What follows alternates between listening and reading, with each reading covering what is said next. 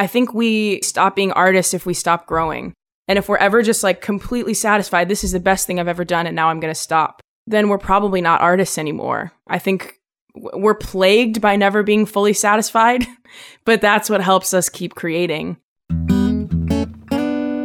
Brian Smith here, and welcome to the Dream Path Podcast, where I try to get inside the heads of talented creatives from all over the world. My goal is to demystify and humanize the creative process and make it accessible to everyone. Now let's jump in. Kylie Rothfield's on the show. Kylie is a Los Angeles based singer, songwriter, and guitarist whose songs combine elements of soul, blues, and pop. Here's a short sample from her 2018 single, Newport.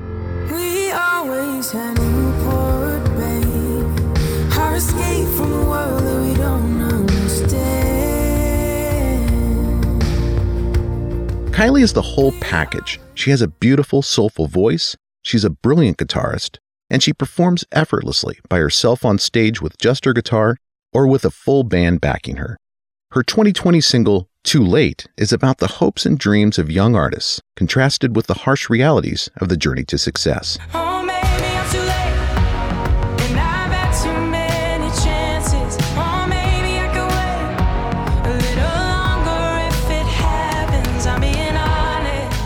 In this interview, we talk about Kylie's journey from Danville, California to Boston, where she attended Berklee College of Music.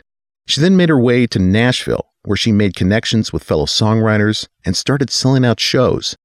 She went on to play music festivals, opening for Mary Lambert and Lisa Loeb, and then landed in Los Angeles, where she was selected to be on The Voice on NBC, where Alicia Keys picked Kylie to mentor and coach her throughout the season.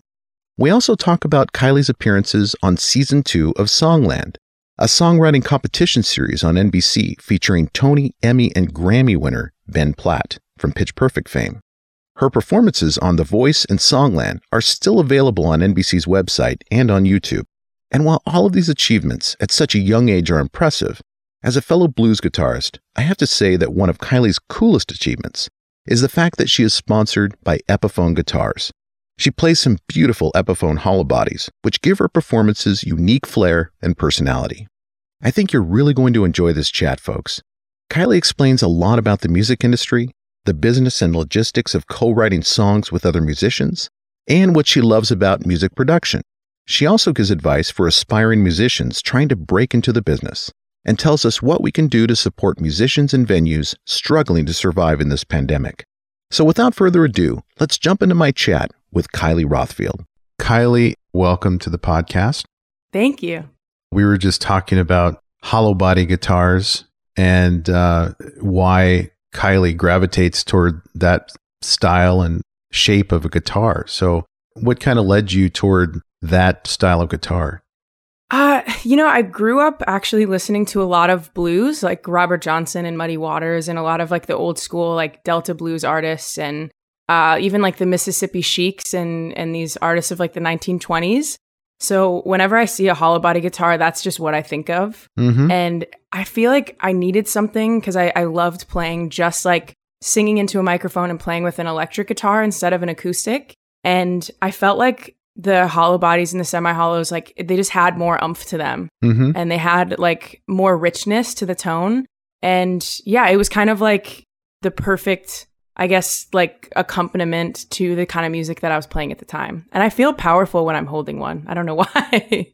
yeah, they tend to be beefy and heavy and yeah. And also mine, this is this one behind me is my first hollow body. I've never had one before. And for me, and I'm I'm not very conversant in guitar language, like tone and you know, how to describe why you like a guitar. I'm kind of like same. I look at I look at guitars almost like I look at wine. Either I like it or I don't. Mm-hmm. This hollow body, though, is so responsive to any little vibrato or, or movement that you make on the fretboard. It just seems like it lends itself to a, a blues, uh, you know, to blues music very well. Totally. And it, I feel like because I play it through uh, a Vox AC15 amp and it just has that grit, like the combination of the two just yeah, I'm kind of the same as you. I don't know as many of the technical terms. I just know if I like it or not. mm-hmm. So, yeah. It was so cool to see you show up. I watched the Songland uh, episode that you were in last Oh, night, yeah. and and you show up with that guitar, and I was like, that's quite a statement to make. Oh man. Uh, when you show up with that hollow body, and it just it's it's like a I don't know, it just it, it's almost like a, a part of your personality when you show up with that type of guitar. Yeah, and that's like that one's my child. Uh, Epiphone actually gave that guitar to me a few years ago, and that was the first time I'd ever been given anything like that. So yeah, I I honestly treat it like my child. Yeah. So how did that deal with Epiphone come about? uh, so I was actually playing. Um, I already had an Epiphone. It was just like a a little. Um, it was like a 390 or no, what was the model that I had? It was it was a semi hollow that I had already bought because I loved it. And I was playing at the Bluebird Cafe in Nashville, just playing like a little writer's round. And a friend of a friend was there watching the show and noticed I was playing the Epiphone. And one of his friends was a rep for the company. So he just like took a little video of the show and without telling me, um, reached out and sent the guy all my music and some photos. And, um, and then they reached out about a sponsorship. So I was really stoked about that. That is so cool. I would imagine that that's like on the top of every new musician or someone trying to break into the industry, the top of their list of things to achieve sometime in their career. And you achieved that very early, it sounds like. Yeah, and I mean, I was I was really shocked and and pleasantly surprised. And you know, there's so few female guitarists, especially female guitarists that play electric or that are in the spotlight for playing electric. So like the little girl, you know, the 12 year old in me that decided I wanted to start playing electric guitar. Like when that happened, it was just uh, I don't know. I I definitely cried when I got that email. Speaking of the 12 year old and you, I, I've read up on your biography and it sounds like you were writing songs all the way back when you were 12 years old, self taught with guitar. Yeah. Tell us about the song Too Late and how it relates to your childhood, if it does. Because I, I watched the music video for it and I see the home movies that are part of that video, and it really choked me up seeing that. Uh, I don't know Aw. why it did. It, it's like I don't even I don't know you beyond that, that beyond the meeting you on that really roof, fun time, yeah. that The rooftop, uh, bar uh, where you were performing. but I, I watched that music video, and um, I find myself probably because I'm a father and I have a, a daughter that's probably your age. Um, but uh, yeah, it was really touching. But tell us about that song and and how it relates to your childhood and what it's about. Yeah, so I, you know, when you're really young and, and you start out, you kind of have people in your life, whether it's friends or family or, you know, people in your community that when you start to play shows and they hear that you have a passion for something, they really get behind you. And it's this whole like, you know, follow your dreams and you're going to be a star if you just work hard and, you know, you have it and, and you're told all of these things and you just dream so big at, at that age, especially. Um, and then there's this reality that sets in when you get older. And, you know, I'm, I'm 28 now and I've been writing songs and, and playing out since I was 12. And, you know, the reality of the industry sinks in a little bit. And, you know, you don't necessarily achieve all of the things you thought you would when you had these big dreams when you were a kid, or you don't achieve them in the time that you thought you would. And the song is sad in that sense, but it's also, in, in my view, positive in some ways too, because, you know, just because a little bit of sense of reality kicks in doesn't mean that you give up. And I think continuing to pursue something, even when the realities and the obstacles um, set in, I think continuing to do it anyway is it really speaks to the passion of musicians, Mm. especially right now with COVID and what's going on in the world. And you know, with the new, you know, streaming platforms and, and the way that it's hard to make money at it anymore and, and all of these things that have kind of gotten in our way um, that we didn't know about when we were kind of naive kids just doing it because we loved it. In a way, we're still kind of those kids doing it because we love it. Because that's kind of the only reason to stick with it when you've gone through so many ups and downs in the industry. It's because that little kid in you still loves it just as much as you did back then. Yeah, I like that vulnerability because, and that's another theme that seems to run through the song "Lonely," which was later "Ghost." hmm Or is that what it was called, "Ghost" in the song? Yeah, I think, song? yeah, we changed it to goes. Yeah. yeah, and and you know, in that song, you're talking about the the loneliness of of being in the city. At least that was the original theme before it shifted more to maybe a kind of a love song. hmm But but um that vulnerability of talking about how lonely it is in a big city and also how just because you work hard and you're talented doesn't mean that it's going to be easy seems to be an inspirational theme for young people that are looking for guidance from people that have been through everything that you've been through and everything that you've accomplished.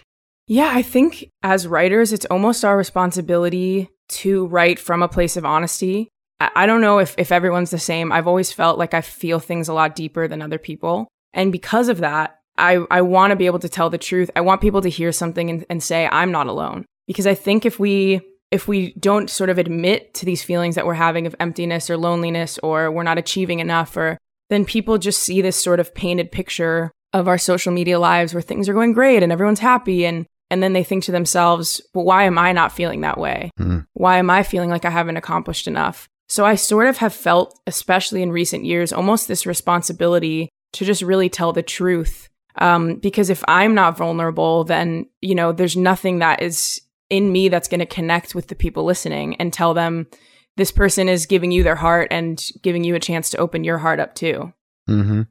I, I think what, what I'm noticing in your songs and your music and your songwriting is that even if it doesn't sound like a blues song, you're still bringing that blues sensibility to a pop song in terms of just the sadness that we have to confront head on and recognize and admit to. And I, I, think, I appreciate that you like. That's really cool that you noticed that. That's not a that's not something I hear often. So I thank you for that. I appreciate yeah, that. Yeah, Well, I, I, try to I try to do a deep dive into to the material of my guests before I interview them, and that's just what I well noticed. Prepared. I'm not a I'm not a music critic by any means, but um, I I really enjoyed.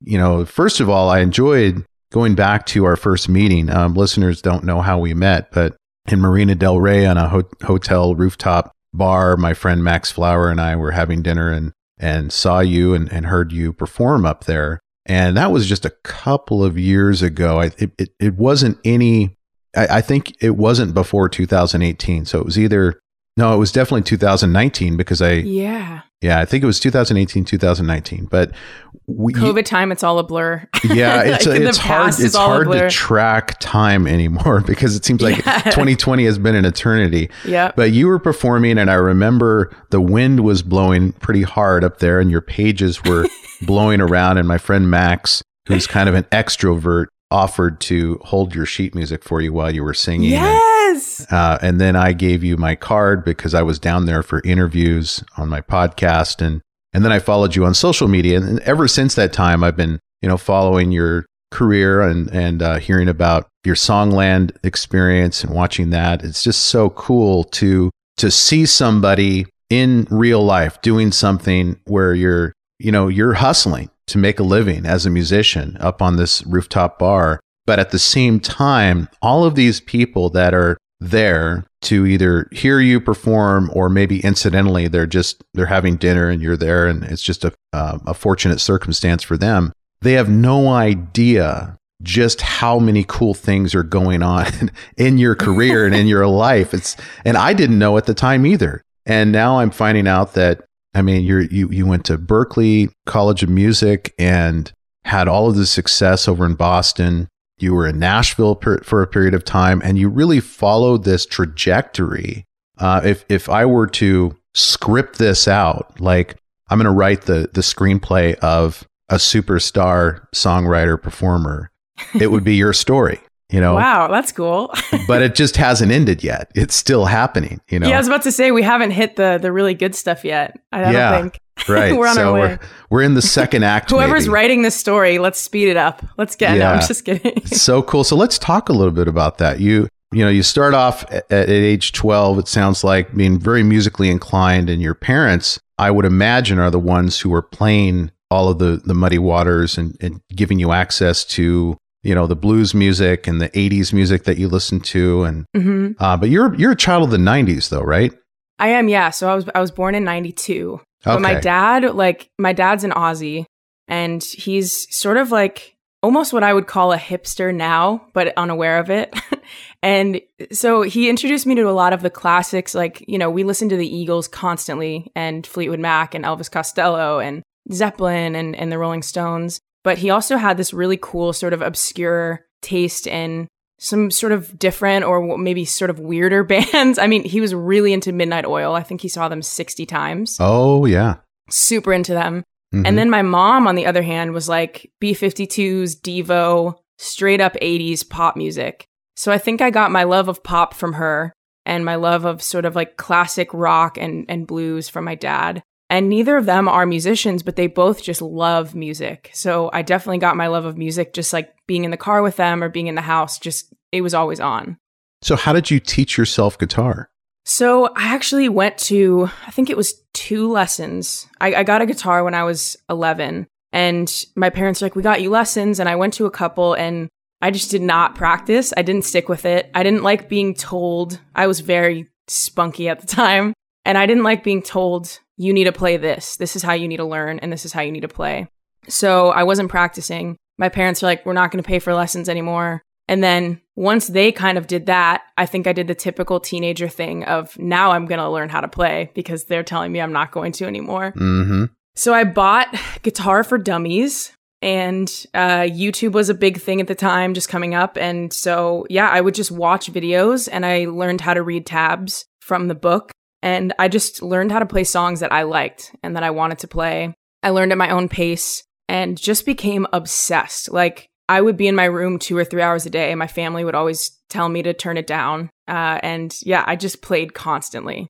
You know, I, I had a similar path in learning music. I, I was forced to take piano lessons, and um, I was actually fired by my piano teacher for not practicing enough and also she fired up. you. I totally I embarrassed her at recitals. You were paying her like yeah. that's incredible. she she's like I don't have time for this, you know, the, oh because I would God. I would show up for recitals and I was not ready and it was embarrassing. Uh, but then I picked up a Alfred self teach book like just one book for learning the guitar when I was 15. And I had my dad's, um, you can see behind me, I don't know if you can see the ovation. Ooh, I see a, a, PRS. So there's a, a yeah, there's a PRS and then in the middle there's a, there's a, an ovation. I'm not sure if you can see the white body of oh yeah yeah yeah. of it. It's but it's actually the microphone is kind of i was about to say i can't see the full okay so it's so, like a classical nylon string? Classical nylon string ovation.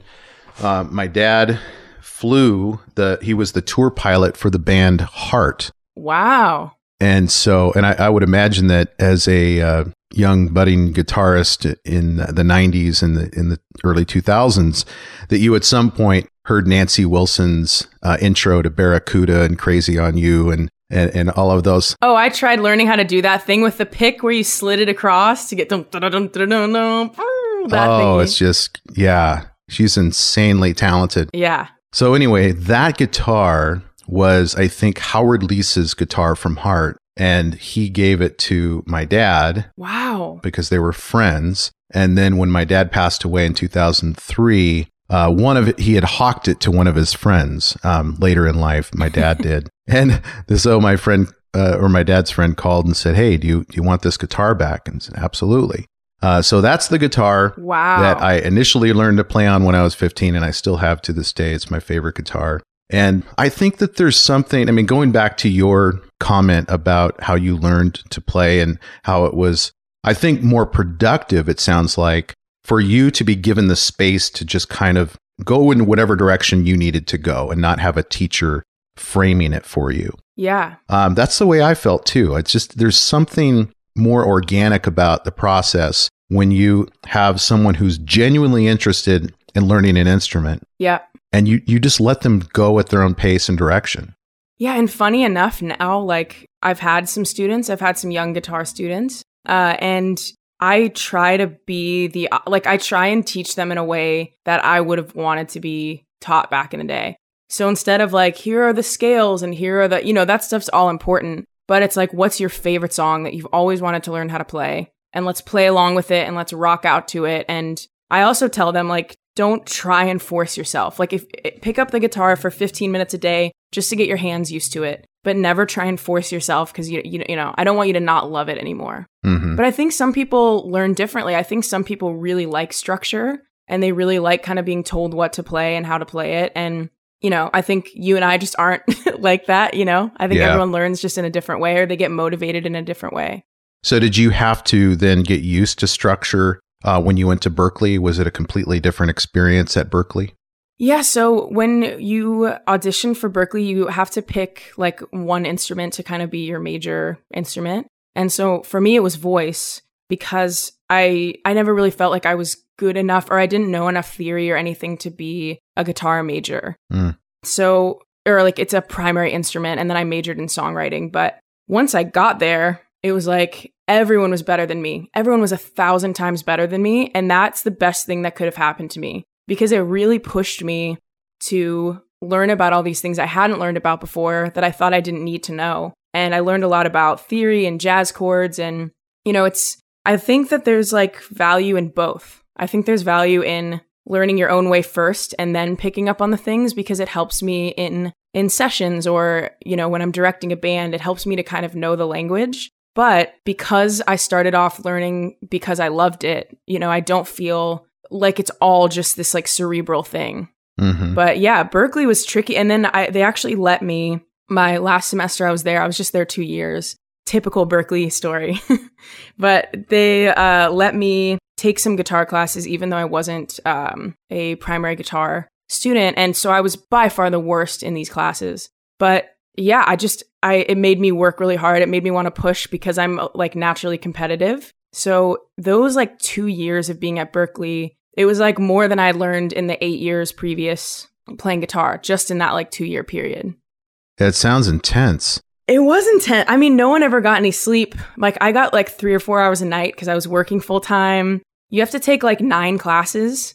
It's not like a college where you take four or five because the classes have less credits. So it was intense, but it was somehow so fun at the same time. I did not want to leave. Like it was, you had like the best musicians in the world from all over the world surrounding you constantly. And everything was free except the school was incredibly expensive. But, you know, you got to, other than the 60 grand a year, Yeah. you know, you got to have musicians that are some of the best in the world play on your sessions for free. And everyone just always wanted to make music. I kind of miss that little kick in the butt that that was because I kind of wish I had that now, forcing me to try and get better constantly.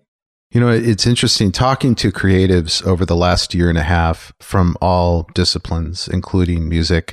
Uh, it seems like a common thread that they all talk about in terms of being important in their development and their career advancement is finding a community and a tribe. And I would imagine that Berklee is like the perfect place to find your your community and your tribe of people that are going to be with you for the rest of your life. Did you did you make relationships, uh, form relationships at Berklee that have continued through this day? Absolutely, yeah. That was the best part was I had like my little group of friends and every night after kind of an exhausting day, we would all gather in this lounge in the dorms and just talk about life. We ended up forming a band together called Eight Count because there were eight of us. Horrible name. I don't think we ever played an actual show. We just talked about all the things we were going to do. And then I had a little band of guys that uh, backed me up. And we were just, we were so close. We would do little weekend trips to New York together. And they actually, uh, my drummer and bass player actually moved to LA before me. So when I've played full band shows here, I've gotten to play with them. And a couple of my best friends from college still live here or in Nashville. And yeah, you just, you talk about the old times and it's just great having that community of people that knew you when you really, you know, we're in this like intense period of your life where you're learning so much and discovering all this stuff about yourself. And then, yeah, just getting to kind of grow with those people is so cool. So, how does the collaboration process work? I, I saw it happen actually on screen when I watched Songland, Mhm. where you're incredible, by the way, to to see all of these immensely talented song producers and writers, like just instantly giving feedback that improves the song in some way, Totally. uh, or at least possibly anyway. But how does that work in terms of like credits and royalties? And how do you navigate the business aspect of the songwriting process when you're working with other people? That's a good question. That's like, that's a part of the industry that so many of us sort of hate because it's really complicated. Like the way that splits and masters and royalties and publishing, like the way it all works, we don't really learn about that. And if you take some business classes at Berklee, like I took one and, and luckily kind of have a decent understanding of it, but it's, it's complicated. But one of the best like lessons about collaboration that I learned was in Nashville. Um, I moved there after two years at Berklee when I was 19, and the whole city is just about like going out every night, meeting new people, co writing. I had never really co written before, I didn't know that was a thing. And the really cool thing that I still love about Nashville is the rule there is when you're in the room, everyone gets an equal cut. Hmm. So if there's four of you in the room and one person just sits there texting the whole time, they get 25%. it's just kind of like this rule of like fairness. And it's like if, if we weren't all here in this space together, this wouldn't have been created. So yeah, I mean, I kind of tried when I moved to LA to kind of take that with me because I think it's just a really cool thing.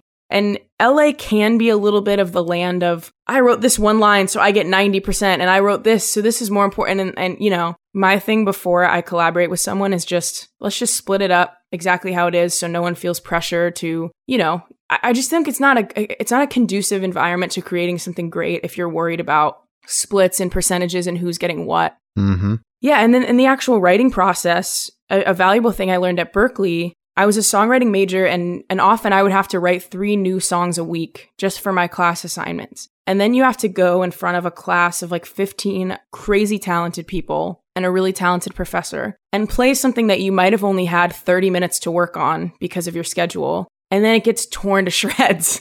it just gets, you know, and not in a mean way, but they just, they give you really honest feedback about all the ways it can be improved. And I'm really glad I went through that because it makes you realize like you know, to be less sensitive in a session and to try and do what's best for the song Mm-hmm. rather than worried about like what you provided or this means so much to me, don't ruin it, all this stuff. Like it definitely taught me how to be in one of those rooms and to just listen to what other people have to say and respect what they have to say and come to an agreement or a common ground on a lyric if everyone's fighting it or Mm-hmm. yeah, everyone brings something new into the session. So, and Songland was cool because working with Ester, like, she's just like a tough lady. She's been through all of it and she's worked in, in really big sessions. And I would fight her occasionally on a couple lyrics she tried to bring up. And in that room, I learned the lesson of like, if someone has this experience and it's worked for them in the past and they're kind of a veteran, just to listen. And sometimes we forget in a situation like that just to listen to what the other person has to say. It's kind of like eh, lessons for a relationship. I don't know. I think like writing is kind of like trying to be in a healthy relationship with somebody. That makes a lot of sense. As you may have noticed, there are great resources and advice mentioned in all our episodes. And for many of them, we actually collect all of these resources for you in one easy place our newsletter. You can go to dreampathpod.com slash newsletter to join. It's not fancy, just an email about each week's episode, featured artist, and resources to help you on your journey. Now, back to the interview. It's interesting the cultural difference between Nashville and Los Angeles that you mentioned, how it, it sounds like maybe a little more self interested and Cutthroat in LA versus Nashville, which is a little more communal, a little more hippie, and, and hmm. less focused on, all right, what percentage does that person get? It's just, you know, we're not here to fight over. The business gets in the way Yes. of the creativity. So let's just get past this right now. Everybody gets an equal, equal cut. I love that approach. yeah. I'm a, a trial lawyer by day, and I collaborate with a lot of attorneys Wow. throughout the country. I, I have a practice that takes me all over the country, and so I work with a lot of other attorneys, and that's pretty much my approach with them. Is you know, let's not focus on all right, you get you know seventy percent versus thirty percent or whatever. It's like we're in this together, and let's move past that very quickly and figure out how to work together in a cohesive way. So I like that. Definitely. Yeah. Yeah. And I think the thing about LA, because I don't want to dog it as just being this like shallow, flaky, you know, kind of city. I think there's a lot, maybe people are in some ways more upfront here about being cutthroat, because there definitely are cutthroat things in Nashville. There's a competitive edge there too. But I think what I've learned about LA is that you just have to find your people. And it takes a little bit longer because in Nashville, everyone's like, let's all rat and drink whiskey and just, hang, you know, like everyone's so chill and welcoming immediately. Where in LA, I think people have just maybe been through a little bit more. So there's like a little bit of a wall that you have to break down. But I would say the community I've found out here of like collaborators and co writers have been the best of any city I've lived in. So I think it's just a matter of like, here it just took a little bit longer to really find like the good, good people that I could trust and that are open to working together without worrying about the business side of things. You you mentioned that there's th- this class experience where you're told you have to get up there and and perform something that isn't ready, right? You haven't worked on it very long. I would imagine that's terrifying. At some at some point, it, you, you just have to get past the fear of failing in front of other people. Yeah. a long time ago, I interviewed a voice coach out of New York. And one of the things we talked about was uh, this concept of because I had been in voice classes with him in, in a different context, but this concept of getting up and he would, and it was an exercise that he would have us do in a group session where you get up and you just have to sing a song, no music, you sing a, a song that's just at the top of your head. It doesn't have to be your favorite song and just sing it. And as you're waiting for your turn to come up, it was one of the most terrifying experiences. I could look around me and there was so much anxiety in the room like, all right, what song am I going to sing? Am I going to remember the lyrics? And then you get up there and you see them terrified and, and people are shaking. Mm-hmm. You can see them visibly shaking. And it just made me realize that like public speaking and performing, you know, there's studies that show that that is a top fear above even dying. Wow. It's above snakes, it's above dying, that there is this fear of being judged and and failing in front of someone hmm. and or an audience. So my my question to you Kylie is was there a point when you felt that fear in any point like whether you were when you were 12 years old or 15 or or 20 or or now and if so how did you get past it? Yeah, it's interesting. People I think because I've doing I've been doing this for so long, kind of, you know, would naturally assume that I don't get nervous anymore or, you know, that it's it becomes easier, but in a weird way, I mean, I get really nervous. I get I get super super nervous, especially if if it's like one of those gigs you saw me at, like a corporate 3-hour cover gig in a setting where people aren't necessarily there to hear you. It's kind of a different feeling, but in in a small venue, I still get terrified. And I have little tools to help me one is that I can't talk to anybody before I go on stage. I've if there's not a green room, I will hide in my car because that just makes it so much worse. But yeah, even when I was backstage uh, for Songland or, the voice, like you know, I just I just internalize and I have to kind of hide in my little shell and just get through it. But then once I'm like a song or two in, all the nerves and everything go away. Mm. And I think it's just one of those things of like one thing that has helped me is just using that adrenaline and that fear to push a better performance that's kind of the only thing for me that has has really helped in the past. Like if you are kind of afraid of the fear that you have and you're like this is going to make me mess up or like I can't go you know using that and saying this is actually going to help me perform better because adrenaline can kind of push us to sound better and and do better. That's one of the tricks that helps me. And also I'll do like you can be really nervous for 10 seconds. So I'll count to 10 and just say, feel all of the most nervous feelings you could possibly feel for 10 seconds and then you got to let it go. I like that. But I, I don't know. There's, there's performers like even Adele, you know, would get sick on stage. She still hates, you know, gets so nervous performing. And yeah, I think it's, it's the perfectionist in me. And I'm definitely kind of a neurotic person. So it's, it's the fear of not sounding great or not being accepted or being vulnerable. That stuff I think will always continue to be scary. But I think that also means if you're scared of it, that you care and that it means something to you. I'm curious about what you learned from The Voice and Songland, and were there different lessons from each experience, uh, different takeaways? Yeah, I mean, the biggest takeaway for me has been community. Like the people that I've met throughout those experiences, it it felt like we were war buddies going through this new thing together and navigating it. And we tour together and write together we used to say before we went on stage, because it feels like these shows kind of pit you against each other, that music isn't a competition. We would all like hold hands and say, music is not a competition, which is really cheesy.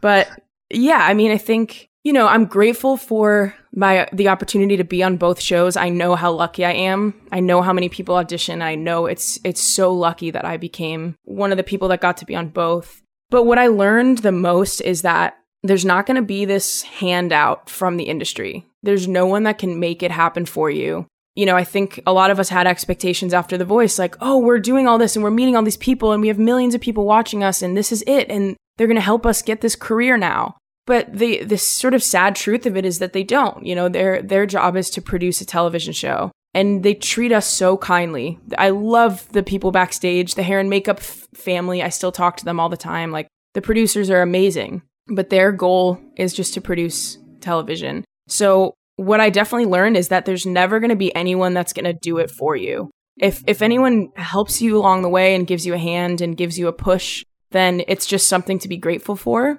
But you just can't ever have expectations that there's going to be a show or a, a famous person or a producer or anyone that's going to sort of create this career for you. Right. It really ha- it comes down to your own work and yeah, anything else is just kind of a bonus. That's interesting that you you use the word expectation, and um, I think that's so that's like a philosophical word because our expectation going into any experience is going to determine what our feeling is coming away from the experience. Totally. Uh, because if that expectation is not met, then it's it's disappointment, it's heartbreak. What a great lesson to learn. Because I would imagine, like you're saying, the the expectation for me as an outsider, I would think that anybody who gets the opportunity to be on The Voice or Songland, it's like a game changing moment in their career. And then it's the gravy train, you know? yeah. then you got the record deals and everything else. But it sounds like, and this is true of any any creative space. I, I think it's what have you done for me lately? Yeah. And it's all about your last, like whatever your last hit was or your last Mm-hmm. performance to take you to the next stage Mm-hmm. and you can't stop hustling. And and that's that's my takeaway anyway from what I'm hearing about your experience on those shows. You just can't uh, say, "All right, I'm done." That's it. yeah, Madonna referred to it as a, I think it was Madonna that referred to it as a treadmill. We're just, you got to keep running on the treadmill and you're never really reaching a destination, even though you're moving forward technically. I think we, we stop being artists if we stop growing. And if we're ever just like completely satisfied, this is the best thing I've ever done and now I'm going to stop, then we're probably not artists anymore. I think we're plagued by never being fully satisfied, but that's what helps us keep creating. So it's kind of that weird conundrum, the artist conundrum.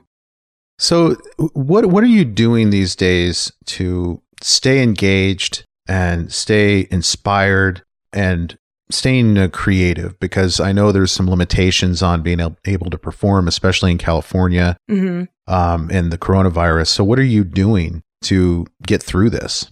Yeah, you know, I want to be honest about this question because I think there's this pressure from everyone like, oh, COVID's happening, so I'm going to make the album of my career and I'm going to do all this work and all this stuff. But I, I want to first be honest and say that there are days when I get overwhelmed by what's going on in the world and I just want to bake a loaf of bread and, you know, not make music. There, there are some days where because of what's going on in the world, I'm trying to find that balance of mental health and continuing to create and some days it's really easy and some days it's not. But one of the things that's helped me a lot is a huge dream of mine is to produce. And I've co produced my last few singles, but I've never fully produced something completely on my own.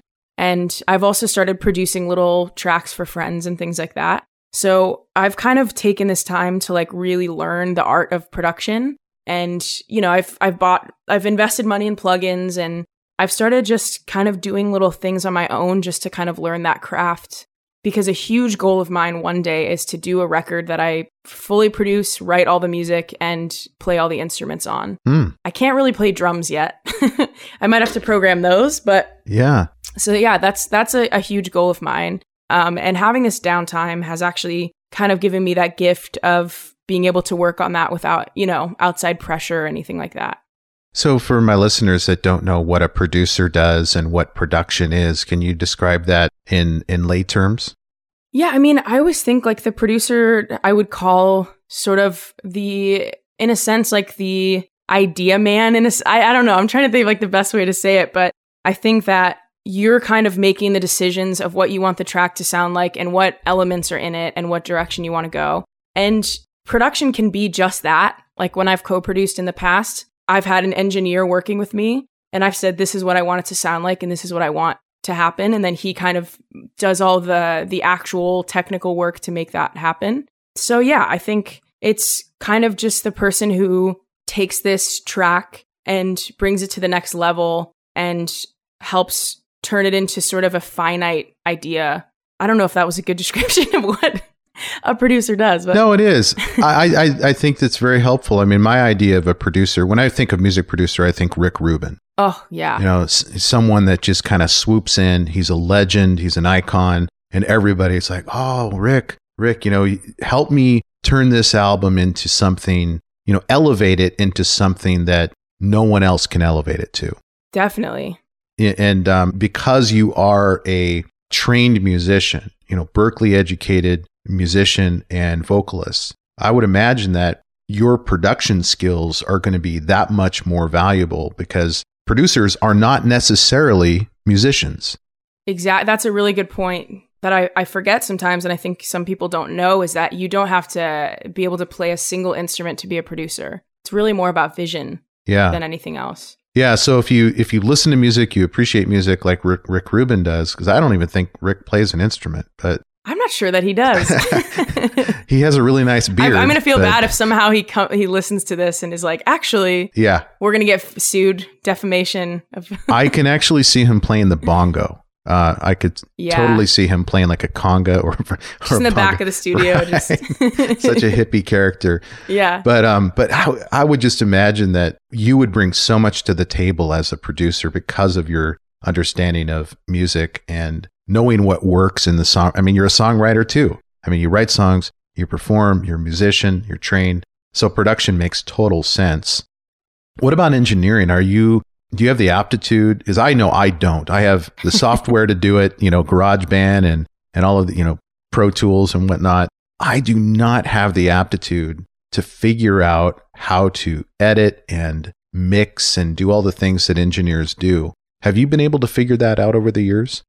Yeah, that's kind of been the disconnect for me is like I've always known what I wanted something to sound like. But, and actually, really interestingly enough, not to sort of name drop here, but the person who convinced me that I should be a producer was actually Alicia Keys. I worked with her on The Voice and we kind of maintained a relationship for a couple years after, and she gave me great advice. And I told her one day after kind of leading a session for this artist I was writing with, like, I think I might like want to th- be a producer. And in a very Alicia Keys way, she said, You are a producer. Hmm. You know, that's just a very her thing to do. Just that's it. And I'm like, Oh, I am. Okay.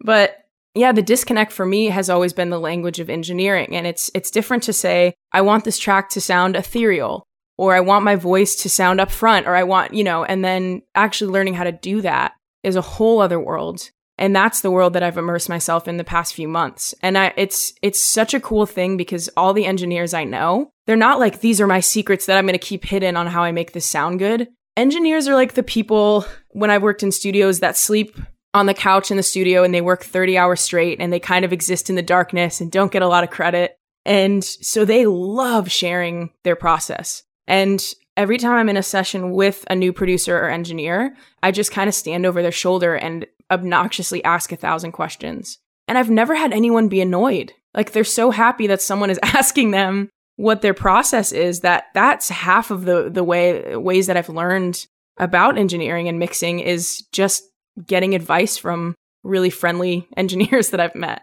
How soon after working with Alicia Keys and Ben Platt did you get past the starstruck stage, or were you ever starstruck?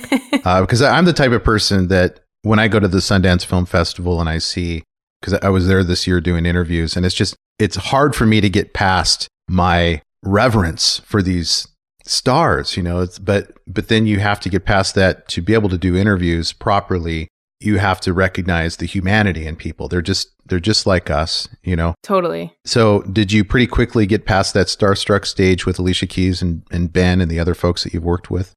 Um, so I've worked in a lot of different odd jobs, especially in Nashville, and I came across a lot of celebrities that would come in and things like that. I'm not one of those people that like totally freaks out if I see a celebrity, but if it's somebody that I respect and someone that's like a hero of mine, then I lose it. And Alicia was that for me, like just a hero. She's won what 15 or 16 Grammys, one of the most talented writers and singers and musicians ever, and just this amazing human being.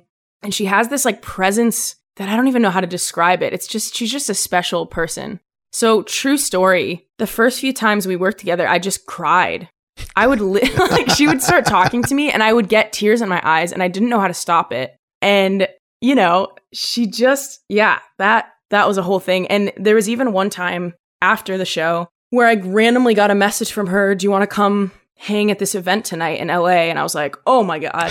and invited me to this house she was renting. And I was sitting there while all of her assistants were like getting her all ready. And uh, we went into this dressing room where she was going to practice this duet she was going to do with um, Andra Day, who does that, you know, that song Rise Up, that really famous uh, And I'll rise up, I'll rise to the day, I'll rise. Anyway. It's beautiful. Beautiful. Yeah. it's such a good song. And they were practicing together. And I just lost, I mean, I just kept, they kept trying to bring me in and be like, "How how are you? Nice to meet you." And I was like, "You guys sound so good. This is so cool for me to just be sitting. You guys, you guys sound amazing." like I was acting like a fangirl.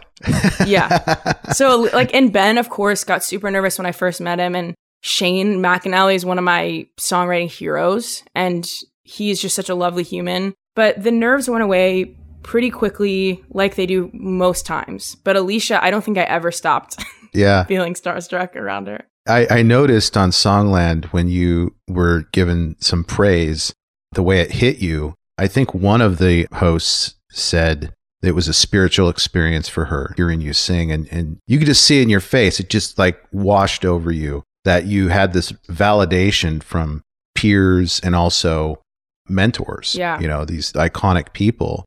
Um, it just must be a really special experience to have access to that type of talent and validation to kind of keep you going in your career. Yeah, it's one of those things like validation doesn't last forever, but it's, and I don't want to feel like I need it, but sometimes, especially when you're in a difficult phase and you don't know where you're going, it's sort of like a gift from the universe, kind of telling you you're on the right path. And yeah, that, man, if they had shown that whole 30 minute experience on the show. That was one of the best, most emotional days of my whole life. Because I, I really didn't care in that moment. Like, of course, I wanted him to record the song, but it wasn't about winning. It was just, you know, this, the things that were said in that in that room or eh, that's what I've always wanted to hear. Not like, "Oh, you have a good voice," but like your music made me feel something and it made me feel less alone and it was, you know, the background singers like the the gospel choir, we still message about that day sometimes because everyone in the room was just crying. Like it was just, mm-hmm. it was, I'll never forget it. It was so memorable.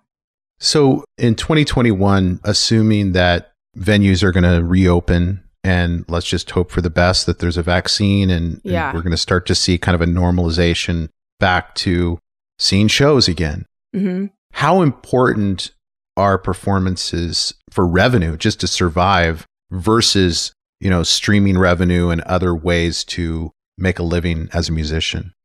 Yeah, it's that's that's been it's been difficult to not be able to perform for emotional reasons, but also like financial. That's that's a really good point. It's it's kind of the only way left, um, or one of the only ways left to make a viable, you know, to make money in this industry. And it's that's been really tough to not be able to have that opportunity anymore.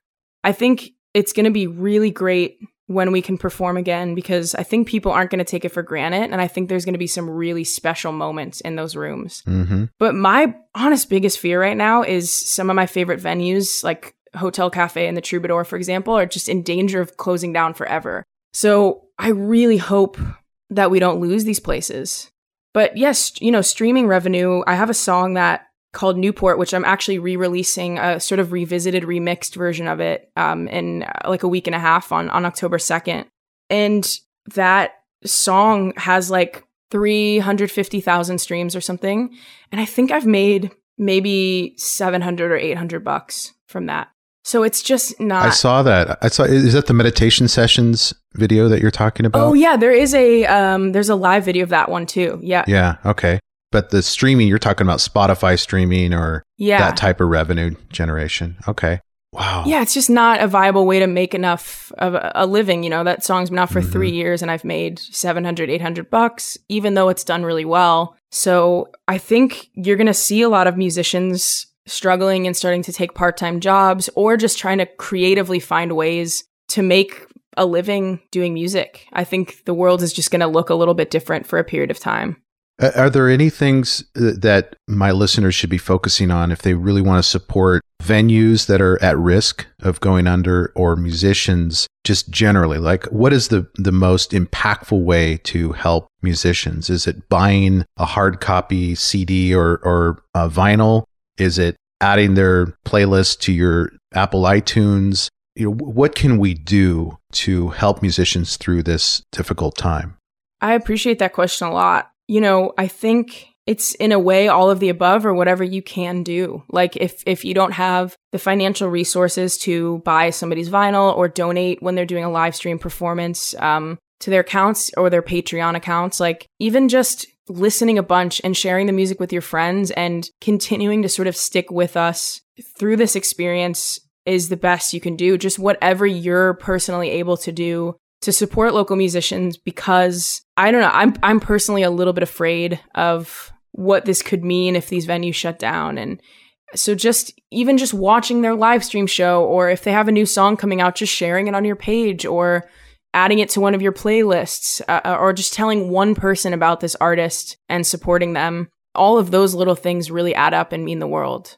So uh, i know we have the pandemic to consider for 2021 but what projects are you focusing on that you're excited about and want to tell listeners about in the coming year um, so I'm working on finishing up an EP and possibly an album right now um, through DVG Records, which is the small label that I'm um, I've just started working with. So our biggest goal is to be able to put out like a full on EP and album in 2021. We're thinking about different places we can record and yeah, so that's definitely going to be like the main focus and maybe trying to come up with creative ways to play drive-in shows.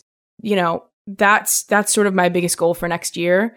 Um, and I'm working with a new publicist, Courtney Daniels, and I think we're talking about doing some charity events and doing some outdoor concerts and maybe some brand partnerships, just trying to figure out different ways to keep going and stay afloat during this time.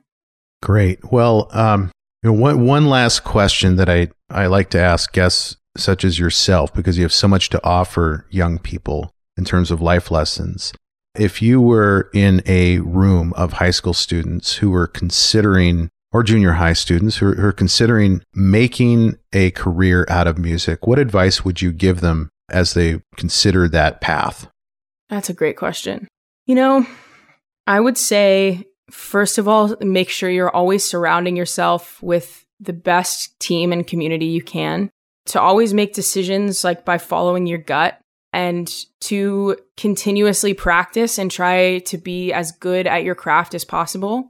And then finally, just to not forget why you wanted to do it in the first place, to kind of hold on to that initial passion and feeling and dream no matter what gets thrown your way. Beautifully said, Kylie. Thanks. I, I for my listeners, I'll uh, I will put this in the show notes, but you can find Kylie on social media at uh, Kylie Rothfield on Twitter and uh, Instagram as well. I believe it's the same handle for Facebook, and also um, I think your YouTube channel is it Kylie Smiley or is that a different channel? Uh, right now it's Kylie Smiley Zero, but if you just type okay. Kylie Rothfield into YouTube, I'm gonna eventually have to change um, somehow change that URL because that I forgot about that. okay, that's and, old school. And of course, your website is is a fountain of information about your music yeah. and your bio, KylieRothfield.com. Mm-hmm. And uh, Kylie, thank you so much for making time for us, and uh, thanks for for joining us. Thank you so much. This has been awesome. This is my first podcast. I appreciate it. Oh, great talking to you. Oh, you, you're a total pro. I, I would have no idea that you're this is your first time. hey, thank you for listening, and I hope you enjoyed today's episode. If so, I have a favor to ask. Can you go to wherever you listen to podcasts and leave me a review? Your feedback is what keeps this podcast going. You can also check us out on Instagram, Twitter, and Facebook with the handle at DreamPathPod. And as always, go find your dream path